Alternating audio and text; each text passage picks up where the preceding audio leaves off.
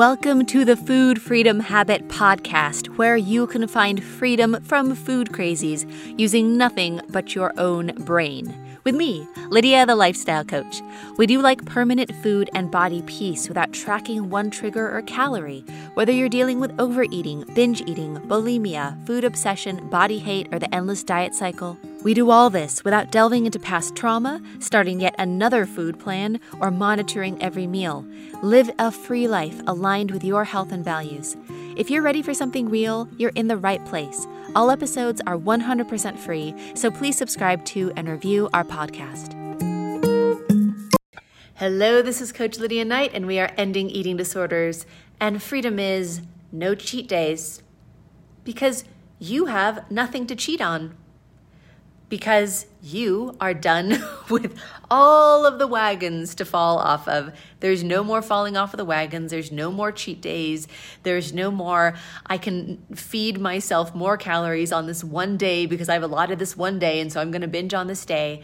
No more cheat days ever because you get to eat what you want from the vantage point of normal eating where it's not reactive and it's not compulsive and where you can nourish yourself and move forward and enjoy.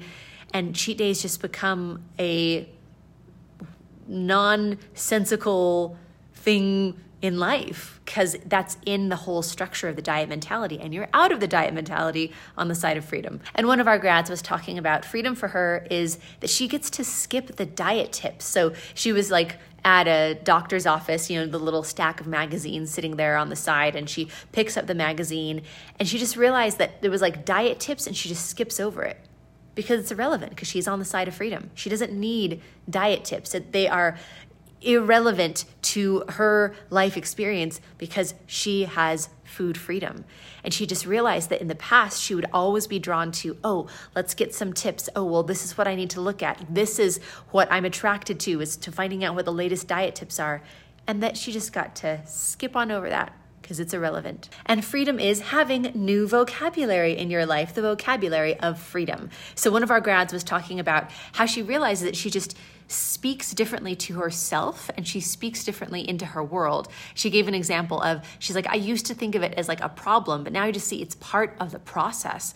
And there is this new vocabulary that really supports her freedom. It's the vocabulary of how you talk to yourself when you have solved your problem, when you are in a process of being able to have a better and better life and when you have a kindness toward yourself, where it's not all pass or fail, that you get to really be living at a high level. And freedom is not knowing the diet trends. So it was really fun. We were in our grad community, um, and one of our grads, she was talking about how someone mentioned, uh, you know, a, the label of a new diet, and she had to ask. She's like, I don't even know what that is is what she said. She's like, I have been free for so long that I don't even know what the new diet trends are.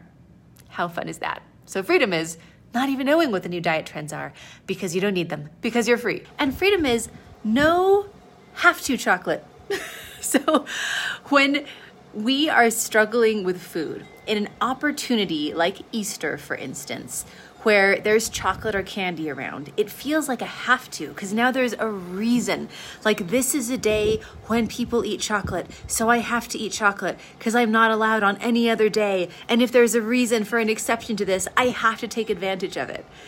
And being able to go through Easter, we had so many clients celebrate, like, I didn't eat chocolate because I didn't want to because I can have it any day and it just didn't sound good that day. Like there's no have to around holidays or occasions when it comes to chocolate or whatever other food or candy or special whatever because you have permission all the time. And when those have tos are taken out, then you can actually do what you want to do. And if on a holiday where there's chocolate around, you don't want chocolate because you're not eating out of your cravings because of the restriction and all of that reaction. Like when you are eating as a normal eater on the side of freedom, if you don't want chocolate, you don't have to have it. And you actually know when you don't want chocolate. And freedom is to not have to hide it anymore. So when we are in this food struggle, we've got all of our hiding places, right?